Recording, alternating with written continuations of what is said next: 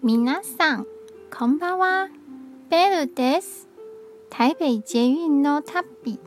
中は新路線。標高南京です。この辺りはオフィス、ビルが並ぶビジョネス街です。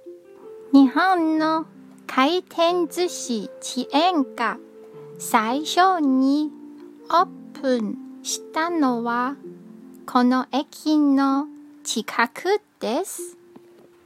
お寿司は台湾でも人気の食べ物です。